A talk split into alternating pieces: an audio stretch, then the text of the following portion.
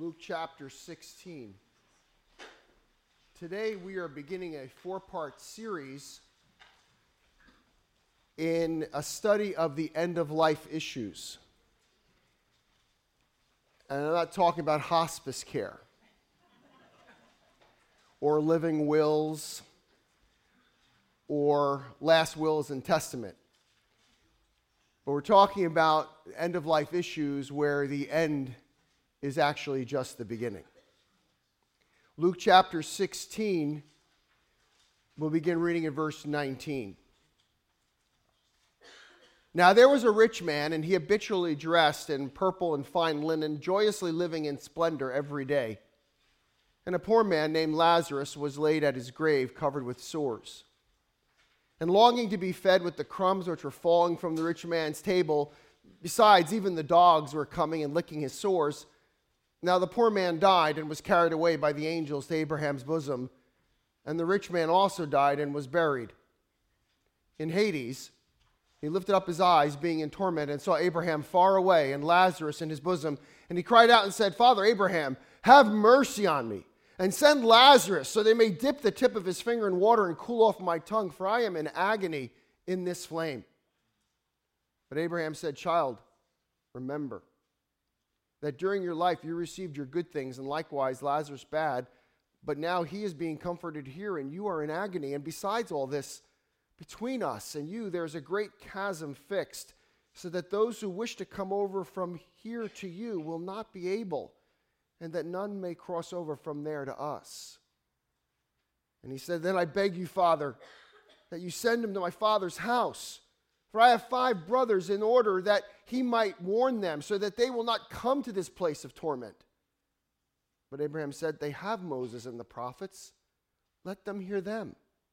But he said, No, Father Abraham, but if someone goes to them from the dead, they will repent. But he said to him, If they do not listen to Moses and the prophets, they will not be persuaded, even if someone rises from the dead. Let us pray. Our God and our Father, we come before you this morning and we come into your presence by your grace, and we just want to thank you for your graciousness to us, Lord. That you would bestow upon us, the human race, sunshine and rain, that you would grace us with beauty and with song and, and the birth of children and laughter and family and friends, that you would fill our lives with these things in the midst of sorrow and sadness, that your grace permeates even in the darkest of moments. But Father, as we consider before us the end of life issues that are presented in your word, we would ask for a spirit of humility and grace to handle these truths with sobriety, Lord, with reverence and with fear. I pray, O oh God, that you might give us hearts of compassion to see with your eyes, Lord Jesus, and that we would hear your voice and that we might be provoked in our lives to worship and, and praise you more for the great gift you've given us, that our appreciation of it would deepen. And we pray that none here would be unprepared for that moment when they face you. For we pray this in Jesus' name. Amen. What happens after you die? Where are those who have died before us? In 2014, there was a, a Pew poll that was taken to see how many Americans continue to believe in the existence of a place called heaven and a place called hell. And while the numbers have declined somewhat, it's still about seven, over 70% of Americans believe in the existence of heaven. Uh, not surprisingly, so much, 58% still believe in a place called hell. It's an actually an interesting survey when you break it down and you look at the different categories religious people, not religious people. When it comes to everybody in the country, though, 70% of the people still believe in, the hell, in heaven, and almost 60% still believe in hell. Of course, other questions in that survey found out that most respondents thought they were going to heaven. Among the Christian community, among all people affiliated with any kind of Christian denomination, the numbers are higher. 80% believe in heaven and 67% believe in hell. The one that I thought was most interesting among the atheist community, 3% believe in hell and 5% actually believe in heaven, which I thought was kind of an interesting statistic. I, I wonder how they kind of reconcile those concepts in their, in their own mind of a heaven and a hell. But is there a heaven and a hell? And if there is, what must one do or believe to avoid the one and go to the other? Or is it like the lyrics from the popular movie A Star is Born, which has been nominated for many awards and has won Best Original Song, where the lead uh, singer Brad Cooper sings the words, Nobody knows what waits for the dead. Nobody knows what waits for the dead. Some folks just believe in the things they've heard and the things they've read, but nobody knows what awaits for the dead. Is that true? Does nobody know what awaits the dead? Does anybody know what awaits the dead? Well, it would seem to me that it would take a reliable witness to tell us about a place that none of us have gone to. I've never been to China. I've never uh, been to France. I've never been to the Congo.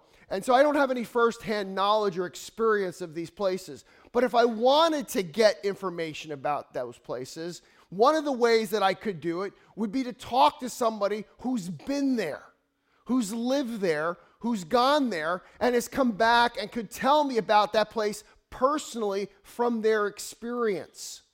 And, and what would be even better would be if I could have something that they've written so that I could always go back to it when I wanted to remember or figure out what China was like or what Africa was like or what France was like. I could go to somebody who's an authority on the subject and who could give me insight into what that place was like and what that place uh, the description of it and how to get there and all that kind of stuff. And what we find in the New Testament, what we find in the New Testament is that Jesus deals a lot with life after death issues. And one of the things we're going to find out this month is that he's the one that tells us most about hell. And he's the one who talks to us about a place that he knows very well. For one, he came from heaven. And in a very real sense, he endured hell. And so when we look at the passage that's before us this morning, we find a story that Jesus told in his ministry about two individuals. About two individuals, and, and they have an experience of death. And what happens after them becomes an illustration, a warning, and instruction for us. It reminds me of the story about C.S. Lewis and a friend as they were visiting a cemetery when they came upon a tombstone of an atheist. And on the tombstone it said, All dressed up with nowhere to go. And C.S. Lewis responded, Doesn't he wish that were true? As we think about this conversation and this topic, we're going to be looking at it from a number of different perspectives. This morning, we're going to be focusing on what happens to you the minute you die. One minute after you die, what happens to you? Next week, we're going to be talking about the question where will you spend eternity? Today is really focusing on that instant after death. Where are you? What happens to you? The next week, we're going to be talking about where will you spend the rest of eternity. The third message is going to focus, focus on the subject of the resurrection, where body and soul meet. And then our last message is going to focus on the new world that is coming. So, the question I have for you this morning is where will you be one minute after you die?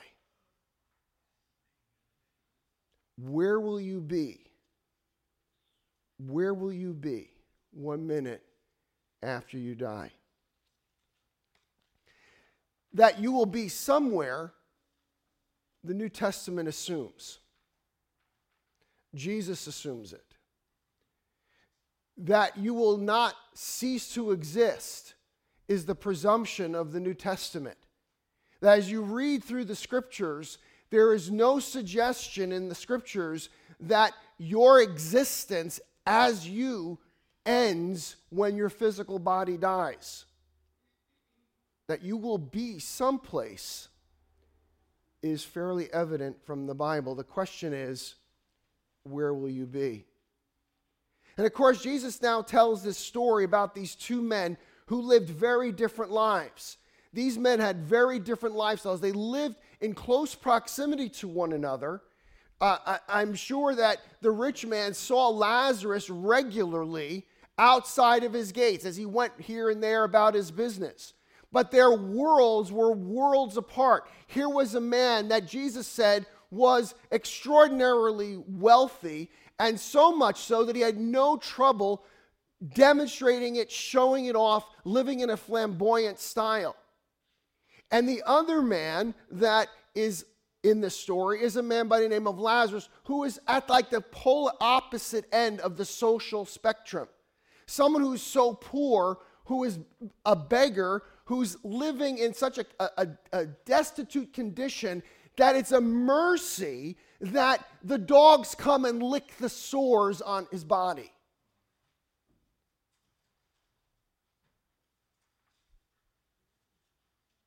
Now, some people will say that this is a parable. They'll say that this is a parable, that it has a, an object lesson that doesn't really relate to the afterlife.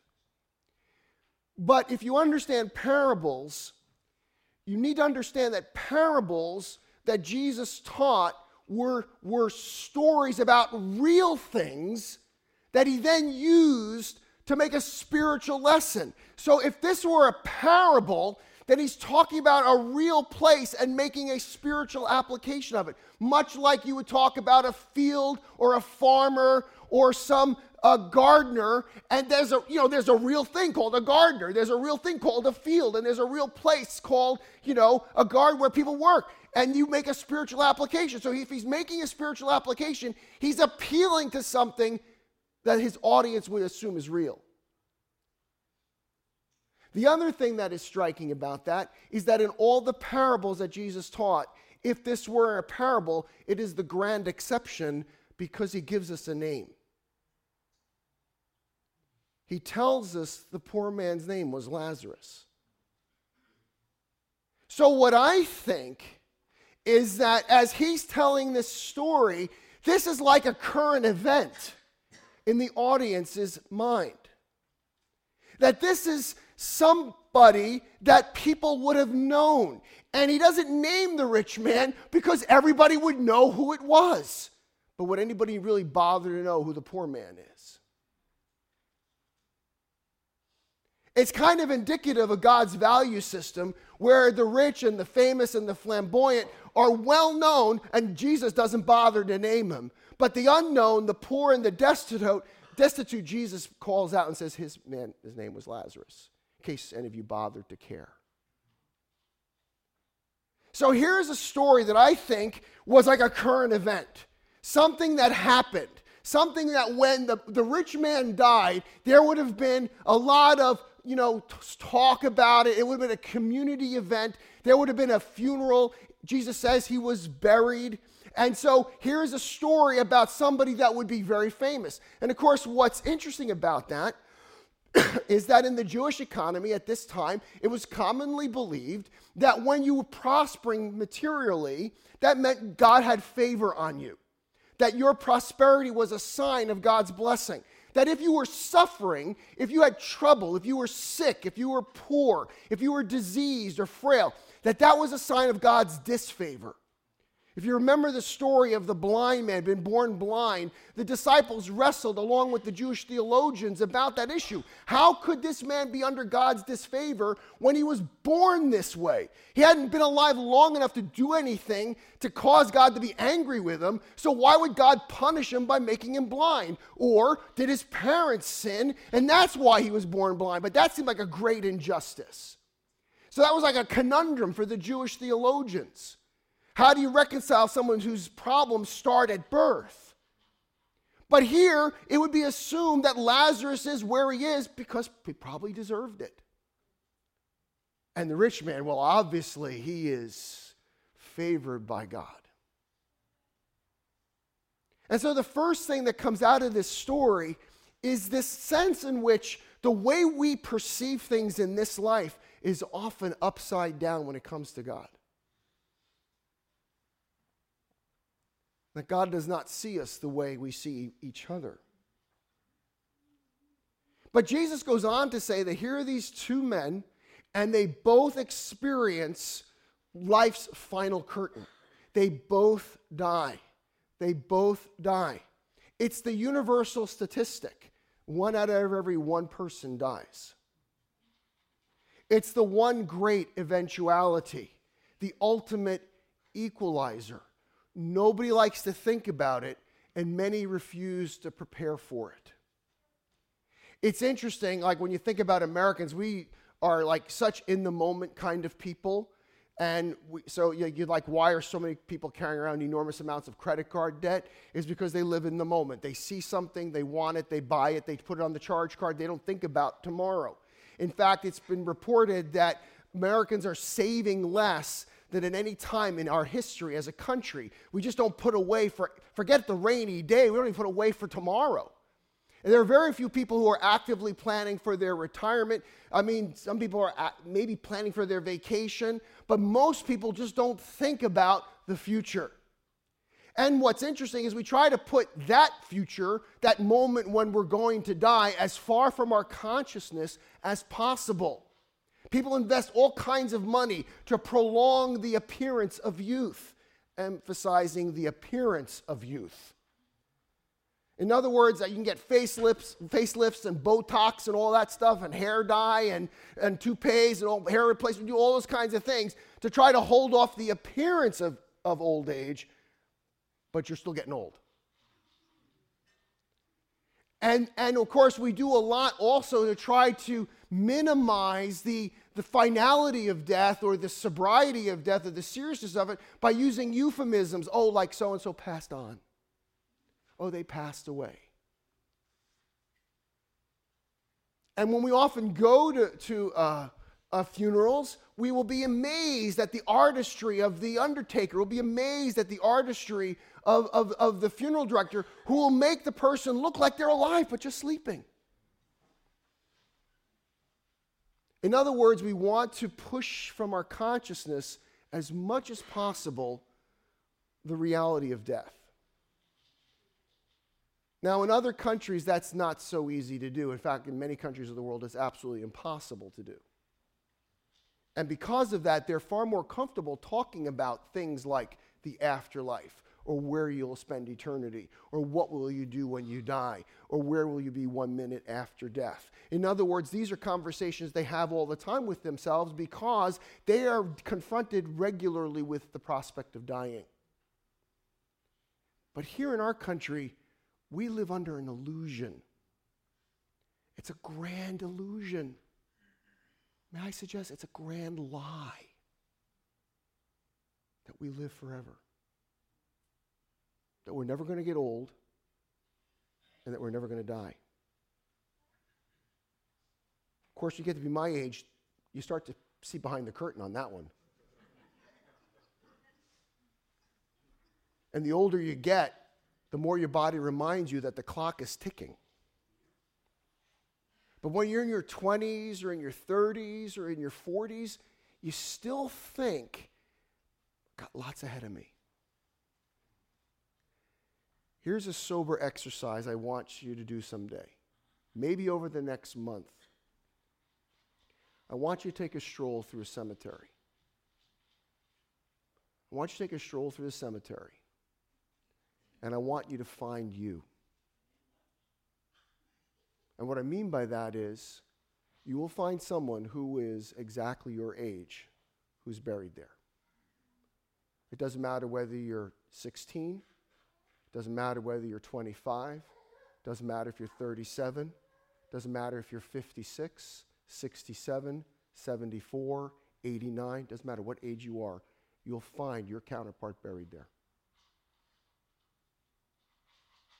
I used to do that, and I still do from time to time, walk through cemeteries to remind myself that I only have one life and it will soon be past.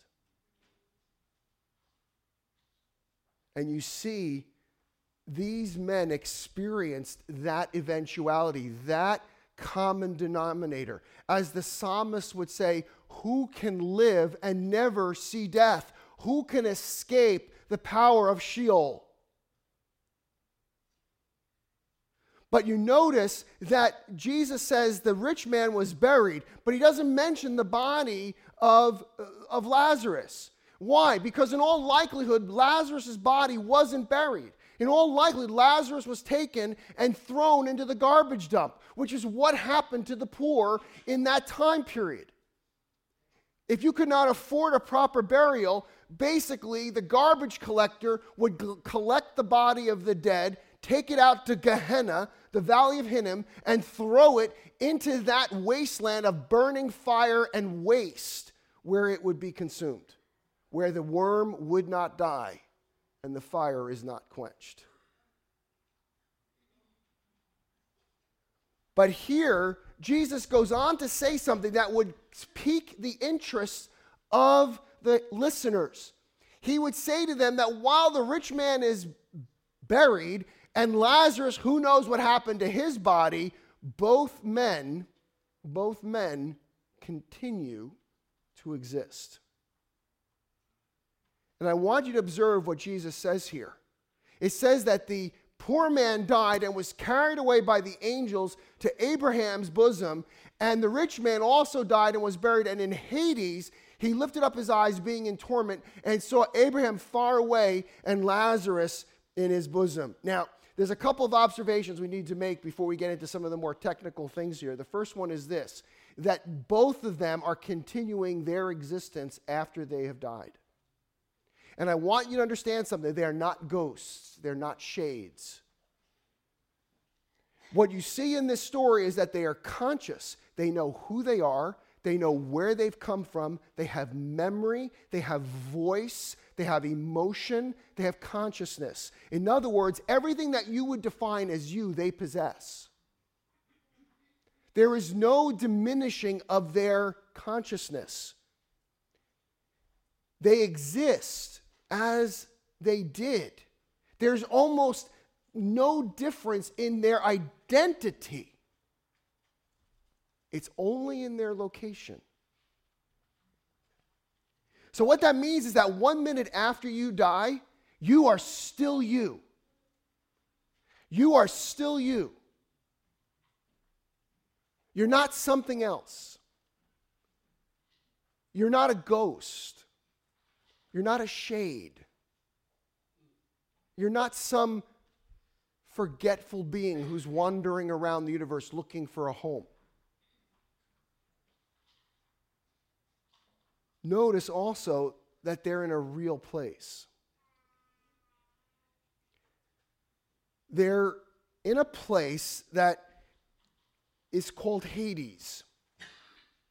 Now, this is going to get a little cosmic here, so stay with me, okay? But in the Old Testament, there is a word that appears many times, over 60 times in the Old Testament. It's the word Sheol.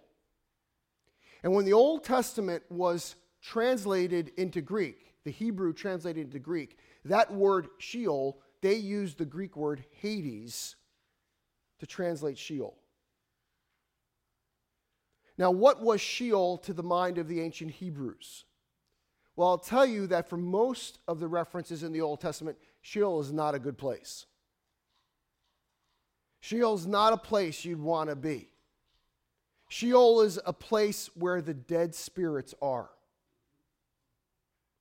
And what we find is that that in the in the Old Testament, as as the Old, Old Testament is revealed and God speaks to his people, we find that there is this abode, this place where the departed went to. And what began to be clear is that in this place there was a part of that place where the righteous departed, those who had faith in God and his covenant dwelt, and there was a place of in that in that realm where the unrighteous existed. And what we find here is that in that place, it's almost like there were two dwellings within this one realm. If you will, we could call it the kingdom of the dead, if you will. And in the kingdom of the dead, or in the land of the dead, there was a place that was pleasant. It was a place of peace and rest. But there was another place in that realm that was a place of torment. Notice in this story that when Jesus tells it, there's no reference to God and the angels and the throne room, nothing reminiscent at all of like Revelation chapters 4 and 5. There's no reference at all to this in this story.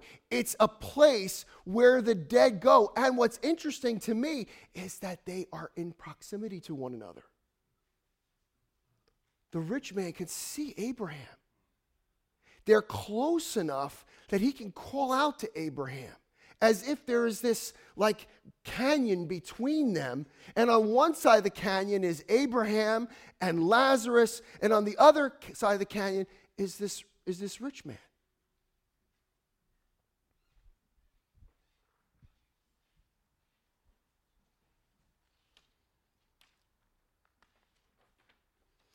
And the differences in their experience at this point are dramatic.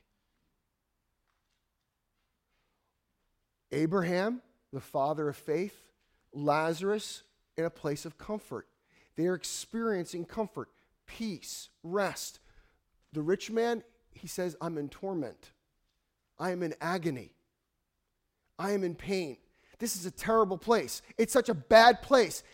Abraham, please let Lazarus come just to alleviate some of my suffering.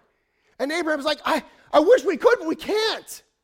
Even if we wanted to, the distance between us is too great. And it's like, oh, this is such a terrible place.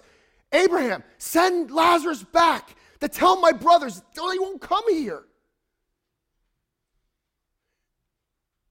And Abraham says, well, that won't work.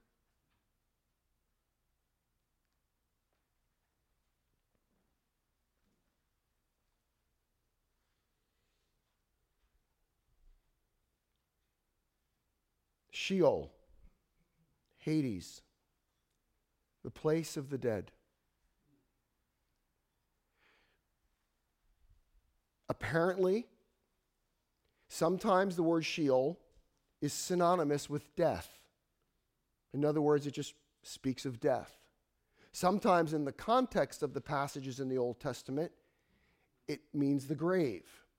And sometimes the context is ambiguous, and so Maybe it means the grave, or maybe it means this place.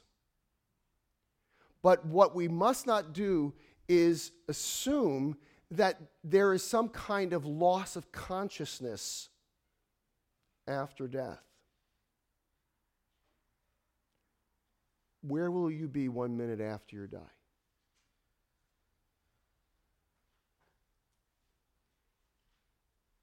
Listen to what Jesus said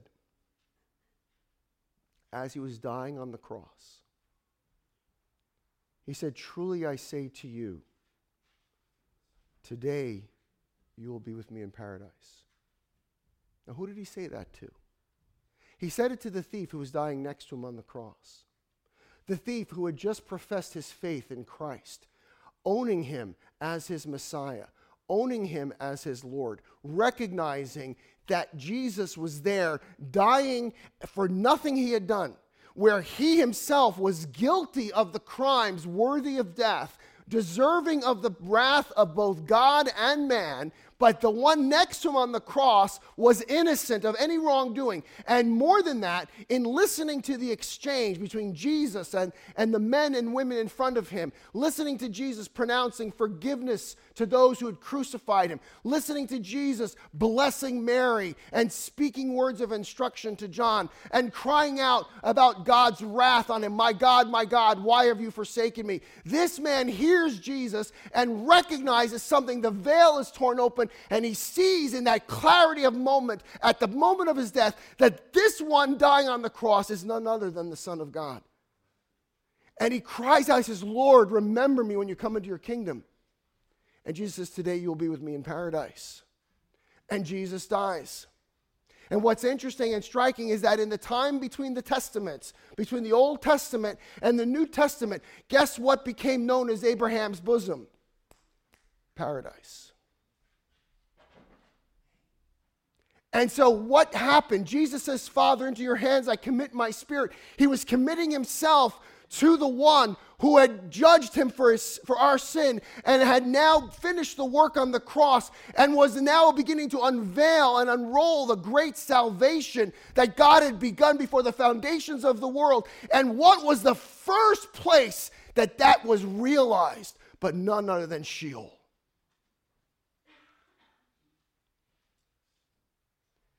And what does he say after his resurrection? What does he say to John in the great revelation of the Lord Jesus Christ? Behold, I am he who was dead and am alive, and I'm alive forevermore, and I have the keys of death and of Hades. Sheol. Now, there is some controversy and disagreement about this, and you may not agree with me on this, but this is how I see it that in that time before the resurrection, in that time before the Messiah took upon himself the sin of the world, everyone who died went to Sheol, righteous and unrighteous. And those who were righteous were in Abraham's bosom, a place of comfort and of anticipation. But I believe that when Jesus died, he opened the doors from Sheol to heaven and that he took the keys of death and hell, which until that time the Bible suggests that the, that the devil who had the power of death was destroyed. And by dying, he wrested that power from him, and all the righteous in Sheol were led into the presence of God. And that at his resurrection, he now possesses the keys of death and hell.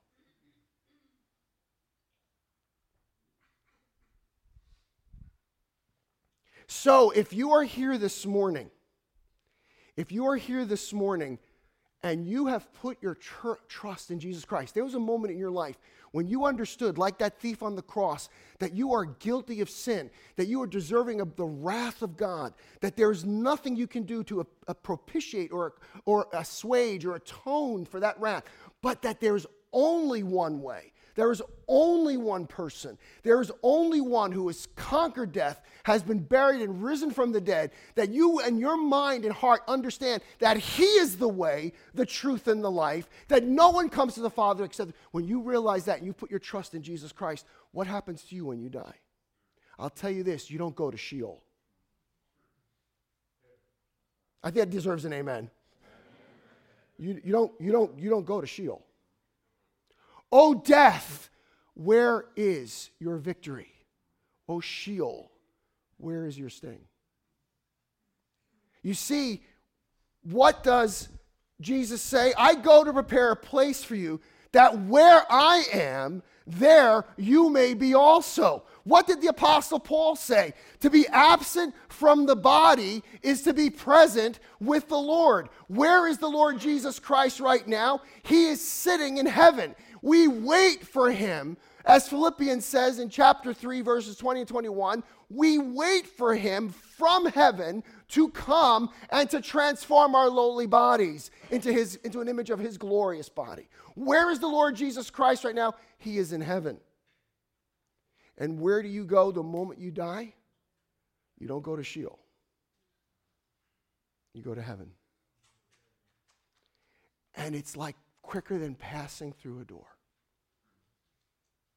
There is no break in your consciousness. it's like you blink and suddenly, like, whoa, I don't feel pain anymore. Now, we may get into in some of our teaching sessions what do we look like in our intermediate state? Because one of the topics we're going to be talking about is the resurrection of our bodies. So if I go to heaven right after I die, I'm kind of departed from my body. There's my body in the ground, or it's in an urn, or in ashes, whatever. But it's not here. You know, like like, like you know, where, what, you know, where, what? So what kind of person am I in, in glory? And we'll talk a little bit about some of the possibilities that are before us. But the fact remains is that I'm not in Sheol. I'm not in the grave. The grave has no power over me. But what about those who don't know Jesus? I have some very bad news. Sheol is never satisfied. Its mouth, the Bible says, is always open. And if you don't know Jesus as your Savior, your minute after you die will be as startling to you as it was to the rich man. When you find yourself conscious, alert, awake, and in torment. And I have worse news for you. That's not hell.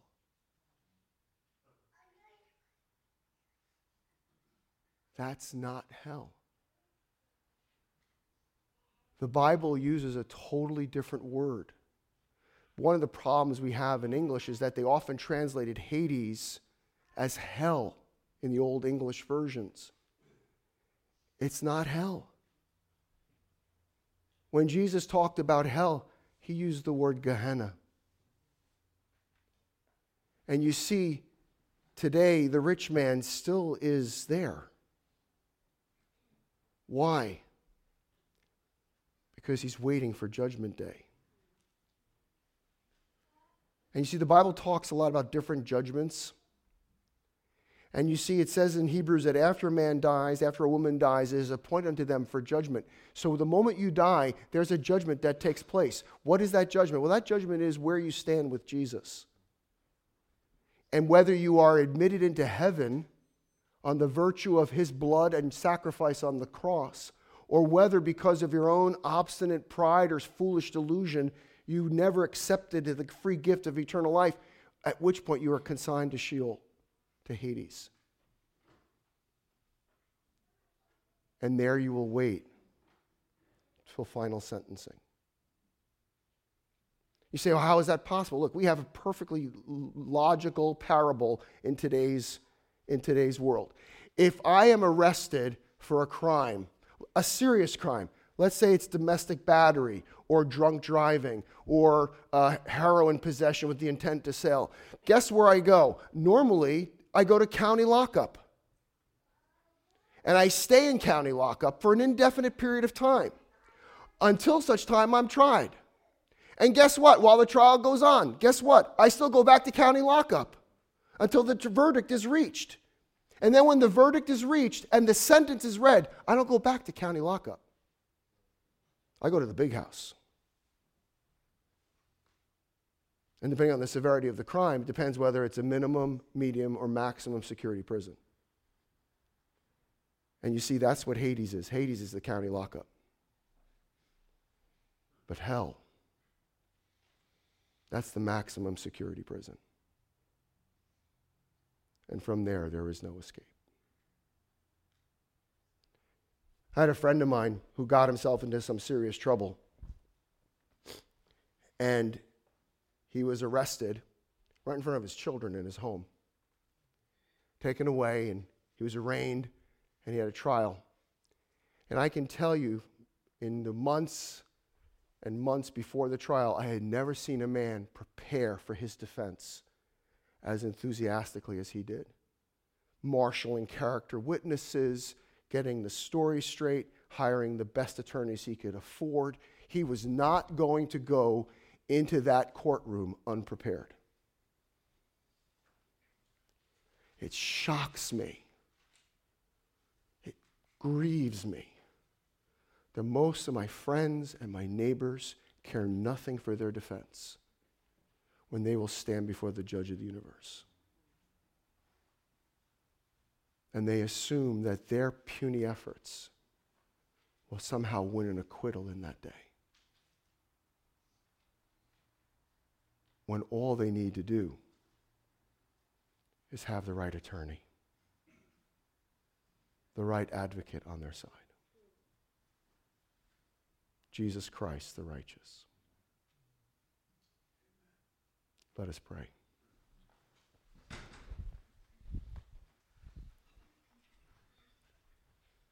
If there's someone here who's never taken the moment and asked for their forgiveness, who's never cried out to God for salvation, asking for Jesus to be their Savior, I just want to give you a moment. In a few minutes, some people are going to be baptized, and those who are baptized have made that profession of faith. They have put their trust in Jesus Christ, and they want the world to know that by putting their, their testimony out there. If you would want Jesus to be your Savior, He wants to save you more than you even want to be saved yourself. Just say yes to Him. Cast yourself upon Him, call out to Him, ask Him. He will not turn you away.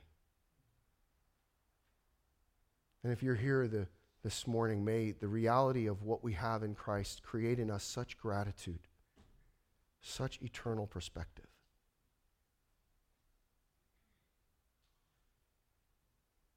Our God and our Father, we thank you for this opportunity to be in your presence and to consider these things. And Lord, we just thank you for the salvation that's ours in Christ. We thank you that it's not by works of righteousness which we've done, but by your mercy and your grace you save us. That we're saved by grace through faith, and that not of ourselves. That it is your gift to us, not of our works. And so we thank you, Lord, that, that Sheol, the grave, Hades, hell, they have no claim on us. Those of us who are saved in Christ, forgiven, pardoned, redeemed, justified, forgiven, Lord, thank you. We just pray for us as we go into this week that we would not rest on just our own assurance, but you give us a heart of compassion for those who do not know you. For Lord, we ask this for your glory. In Jesus' name, amen.